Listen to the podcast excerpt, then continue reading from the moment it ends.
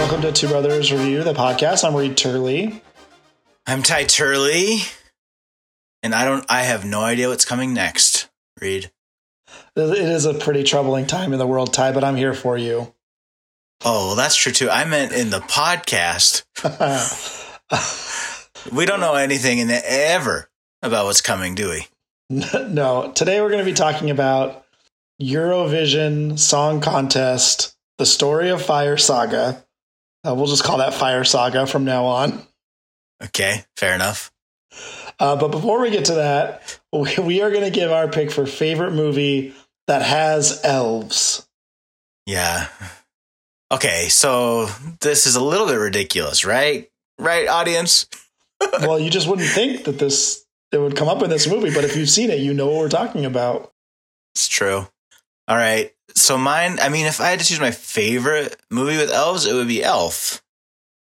Oh, sticking in the Will Ferrell camp. I guess. That's a classic. I don't know. I also thought of Bright. You remember that movie? Um, just unfortunately. Whatever. It's not that bad. it's not that good. It's not that good. You're right. Uh, okay, for me, it's definitely got to be Lord of the Rings: The Two Towers. There's the I knew I knew you were gonna say that one. There's the fight scene at Helm's Deep that's like takes place at night, but it's like underlit with blue lighting. You can see everything, and all the elves show up, but Legolas still is a boss in that fight. Yeah, definitely that one. Killer elves. Who knew? Most people who've ever heard of an elf story. I don't think I. I thought elves were kind little. I don't know, friendly. They make toys. I don't know. I think in high fantasy, elves are a little bit more aggressive. What is high fantasy Reed? Like Lord of the Rings. It's like, uh, it's a fine. You don't you don't read any fantasy books, so you don't know. But there are genres. What... There are genres inside of fantasy. Well, that's why I'm curious. Is there low fantasy? Uh, I think it's just like a little cheaper, maybe driven off more kind of weird encounters. Uh huh. Okay. I, I, guess I I try to just stay in the good stuff. Yeah, I, I can see that. Yeah. All right. Okay. Well, let's talk about. uh Yeah, let's talk about Eurovision. I thought we were calling it Fire Saga. Well, I realized it makes more sense to just call it Eurovision. I think so too. cool. Good correction there. But I was gonna try. I was gonna try to do Fire Saga. Okay, go ahead. Yeah. Yes. What a what a strange movie for American audiences. Do you, I, I don't know. You've been in Europe. You know about Eurovision, but I have almost no context for this song competition. Have you ever heard of it before? Just like I think from you. I've never seen it. I've never watched a competition part of it. Yeah, I mean it's it's huge and it's hilarious and it's so tacky, and uh, but everyone in there, everyone in Europe, you know, has viewing parties, kind of like the Super Bowl. And is is it going on right now? Did they try to release this movie in sync with it? Uh, I don't know. I can't remember what time of year it takes place. Okay, but I think it was funded by, uh, I think it was funded by actual Eurovision. Have you heard that? I didn't know that. I, I guess it looked like they had some European funding. I didn't. I think. I think. I think the Netflix one was funded by it. Dude, are you looking it up right now? Yes. uh, that's not us. We're not researchers. We're... I know. I know. Okay, well, we can go on. No, we can't. Whatever. Okay, you're right. We'll go back. I did a few skimming of headlines, and I think it looked like uh, the Eurovision actual contest funded this Netflix film, or there's some tie-in. So maybe it is timed right now to come out. And they they have a in that sing along section or the sing along scene at the mansion. They have all. I think they said nine or or seven out of the last ten, last ten winners or something like that are in it. I figured it had to be real singers uh, that were that were part of that, like or like past Eurovision contestants, and they're using the real name, so it makes me think they had to have some affiliation. Yeah, that guy playing the piano in the park, I guess, won it two years ago. That's cool. Now he's a jazz musician, and it was hard. He's a jazz musician now, and it was hard to convince him to come back and do this. Because Eurovision is kind of a tainting on your resume, actually. Uh, so, why would Will Ferrell and Rachel McAdams make this movie? Oh, well, Will Ferrell is married to a Swedish woman. So he goes to Europe a lot and he loves it. He thinks it's hilarious. That's true. I mean, in real life, he does. Yeah. So Okay. I'm sure that's why. Uh, Also, it's just ripe for parody. And I mean, I don't know. I don't know how I'd feel if I was Icelandic and watched this movie. I would might feel insulted a little bit, but oh, you fish and everyone sleeps with each other, and you're Yeah. kind of dumb. you're kind of dumb. Nothing else is going on. You'd rather lose so you don't have to host it. All those things are probably not true. Uh, I mean, this movie is. I I was laughing throughout it. Right, I think they have a lot of kind of funny jokes and sometimes pretty base humor, but I thought they did a good job with it. Yeah, I mean, it's a movie where they gave themselves permission to do ridiculous things. So, I mean, the boat blowing up is so ridiculous. but I don't know. But I don't. I wouldn't hold that against it. It's that's intentionally ridiculous. Yeah. I think they have a pretty funny, like, through joke of Rachel McAdams believing in these elves, and Will Ferrell's like, no, that's not real. And then, uh, I mean, at the at the climax, he's being confronted by the banker, and a knife appears in his back, and you're like, oh, this movie's just insane, totally ridiculous. Totally ridiculous. Yeah, gotta have that callback. Shoot. That was funny. Um, Uh, I thought. Um. Oh my gosh, I know his name. Dan Stevens. Yeah, I thought Dan Stevens was awesome. Uh, I thought he was the funniest thing in it as the Russian singer. Uh, I thought his little smoky looks were great. Th- but they do insert the weird political critique of Russia. I don't know, like out of place with the whole rest of the movie. And I thought they didn't ever really commit to him being a villain. Like, was he trying to break up this group? Did he want Rachel McAdams to be a singing partner? Or was it more of just like a game between him and the Greek singer? Like, he wasn't really evil, right? I just think he was sort of sad and wanted his own career. Well, he yeah, I mean it's weird. I don't know. It, I don't know. I can't. He, they the you the fake out is it seems like he wants to get with her, but then they make it obvious he's gay at the end, so he didn't want to get with her. So did he just want to sing with her? Oh, there's also the game element with the Greek singer. I guess I thought him being gay was pretty obvious from the beginning. His like song with the four male dancers. Oh yeah, the, the phallic statues. It's just like, but they they put it a little bit more of a hard finish on it at the end. yeah. I mean, him being gay isn't political. I would not say. I would just say that him saying him having that discussion about how nope, there's no gay people in Russia, and then later calling back to that and saying because of Mother Russia, you know, I can't do something. I don't know. Yeah. Well, and it just kind of gets even in the film, it gets kind of a somber tone. It's weird. It, tonally, it's different than anything else. and I think that and maybe a few other things could have been cut out because this is a pretty long movie for a comedy. It's like almost two hours, right? Did it feel long to you? Uh, uh no, I guess I don't know. Yeah, I, I think it, it did feel long to me. I think Will Ferrell totally leaving the competition and going home took a lot of time, and I guess yeah, because you, yeah, because you knew he was going to come back. There was no point in having it be that long. Just, just get to it. Yeah, it's like maybe his dad could have been at the at the Dublin airport, or not Dublin, the Scotland airport. What? Uh, like maybe his dad could have come to. So I don't know, like how they. He has to have a conversation with his dad, right? And the money guy has to get his comeuppance. But like in the course of the story, that's why he went back to Scot- back to Iceland. Yeah, I guess. I don't know. It was clunky. I like them. I like some of the songs. They weren't bad. Some of them. Some of them were awful. Yeah, well, I think it was good that like they didn't make them terrible performers. It was just like, like yeah, the songs weren't awful. It's just they often made mistakes or they tried to overproduce it, and that was the problem. But when they got I down, all the. Oh, I meant all the songs, not just the, not just this Icelandic duo. But are you saying No, no one's no one's terrible singers. Yeah, I agree with that. Yeah, I like I thought the joke was going to be they're so bad, like they're awful singers. That's what the that like they got in and it was it's like a joke on everything. But like they're good performers. They just I don't know, we're a little yokely. Yeah, okay. I mean, I'm just trying to think of it's not it's a particular style of music, right? It's it's not bad. People love it. It's and it's hard to do and it's just kitschy.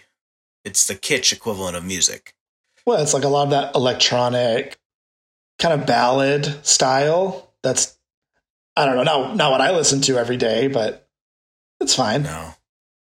But I like I mean, I don't think that last song that she sings when they get disqualified, I don't think that's a real song, but it's a pretty good song. Yeah. I don't know if Rachel McAdams, I'm pretty sure she did not sing that song. The voice gets very different. But she might have sung the other ones. Oh, I, I definitely thought there's no way that's her singing the last song. Yeah, me too. Yeah. But maybe the other ones? Did you think she sung earlier? I don't know. I, obviously, Uh, you could. Yeah, who knows? But then like yeah, I guess I I think the the character, like sort of this plot line that worked the worst the least well for me was having Pierce Brosnan as his dad, who's just like a total player, but also like drunk or losing his house. I don't know. It's just too much. What? I love Pierce Brosnan. I thought he was hilarious. He was just so muted. Don't you I don't know. Yeah, but I think That's that's, the point. hilarious. Yeah, Okay.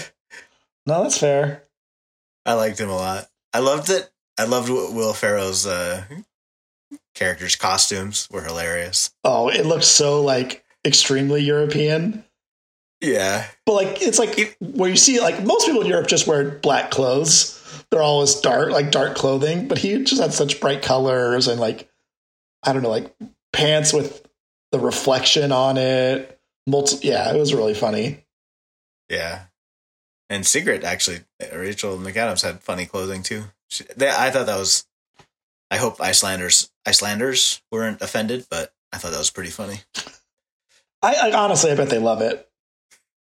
Maybe. I don't know. Maybe. Maybe. like maybe it's just like, oh, cool. Someone wanted to make a movie in Iceland.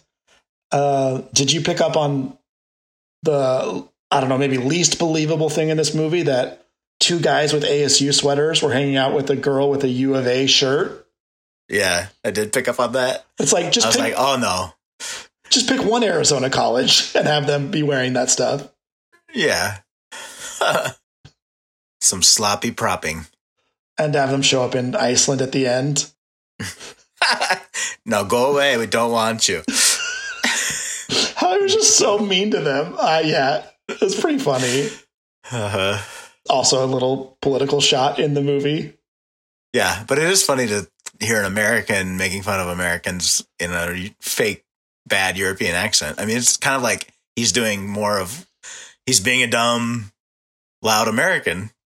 Will Ferrell's the definition of a dumb, loud American, right? Oh yeah, over the top, boisterous, for sure. So it's funny that he's the one making fun of dumb, loud Americans. Yeah. I mean, the accents were crazy. And so in and out. Oh my gosh. yeah. There were scenes where I just thought he didn't even try to do an accent sometimes. It was, I don't know. So, do you think this is going to be a series, a different comedian combo from another country next time? I, d- I doubt it. I think uh, I think Will Ferrell's the driving force, so I don't think they do it without him. Yeah. And do you know, was this one made to go on Netflix or was this uh, supposed to be in theaters and then got released on Netflix? I think it was Netflix. Yeah. I would say sure. above average for a Netflix movie. I liked it more than most. Yeah, yeah. I mean, it was okay for a Netflix movie, I guess. Yeah. And I and for a comedy, I feel like I judge comedies on a scale and like dramas on a scale. I don't know. It's like it depends on what kind of movie you're trying to be. That's what I judge it against, or what I expect it to be. Yeah, um, I agree. Yeah. Uh, is there anything else in this movie you liked or didn't like that we didn't, haven't talked about yet? No, I don't think so. Yeah, maybe not the deepest of reads on this, but still happy to get some new content from Netflix. It's something to watch. It's free if you have Netflix, obviously, which everyone does. And we'll share a family plan. Just uh, send us the two dollars a month. yeah. yeah, I mean, we, we already do with half the listeners. Yeah, that's true. That's a good way to make money from our podcast. Uh, no, yeah. Uh, okay, Ty. Sell our passwords. Ty, what are you going to rate Eurovision Song Contest: The Story of Fire Saga out of five? Well, I'm well. I'm gonna give it a two. I mean, the the reason is if, if they didn't have all the penis jokes, I'd give it a three. There's a lot of there's a lot of that. Oh, the statues is so ridiculous when they walk into the Russian's house. It's pretty constant. I mean, that is ridiculous, but it's pretty constant in that. Yeah. Uh, okay, I, I think I'm gonna give it a three. Uh, I don't know. It's tough because like I feel like there are better movies that I've given a three than this movie. Uh, okay, I'm, Yeah. I'm sticking with it. We'll just give it a three. It's uh, very arbitrary. Anyway, It doesn't stand up to much scrutiny. Scrutiny. yeah. Don't plot our rankings, please. Don't do any regression analysis uh, using what Rotten Tomato scores. Uh, all right, Ty. What else do you have to recommend for the listeners? Well, we've been doing a lot of these, so I've probably rep- rep- I've probably recommended this before. I don't know. You probably remember better than me. But I watched Embrace of the Serpent again this week. That's in my top five movies ever. So good. I don't think I've ever heard of this movie. Oh, really? Yeah. Saw it at Sundance 10, six years ago. It's the perfect movie. It's about uh, rubber barons in the Amazon in Colombia in the early 1900s. In English. No. There's one line in English.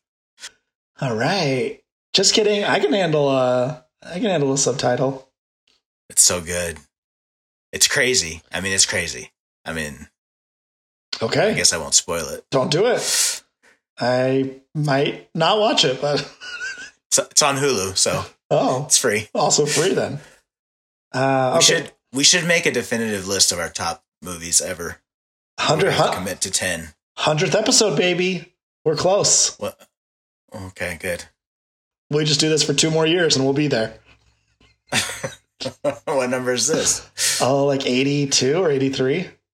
All right, our hundredth episode. We're gonna do a top twenty each of us list Oh, geez. all time. Okay. What's your rec? Yeah. Uh, I feel like this quarantine's gotten pretty deep, and uh, Remy and I like watching cooking shows. And one we've been trying recently is Top Chef, and it's good because it's like I think a lot of cooking competitions. It's like uh, do something really hard, and it's like above your skill level. But these are like legit chefs, and the challenges are tough, and like the time is short. But I think it's all is like doable. So it's fun to watch. We do that. Isn't Top Shelf Top Shelf? Isn't Top Chef just the kind of the the original one of all cooking shows? I think it might be. It's yeah, it's been on for like there are 17 seasons or something. Okay, you're just getting to the original one now. What are you gonna do? Kind, kinda. I know. I'm just asking. I guess you Uh, you, you went into the back door. well, I think really we watched the Great British Bake Off. That's what got you in. That's the best cooking show, and we're just we're out of that. So we had to find something else. That's fair. Okay. Yeah. Uh, thanks for joining us for another episode of Two Brothers Review the podcast. I'm Reed Turley. I'm Ty Turley, and no one could have predicted this this episode. What you just heard. Just remember that. And in the next hour of your life, no one can predict what you're gonna do. So surprise people. Bye. Bye.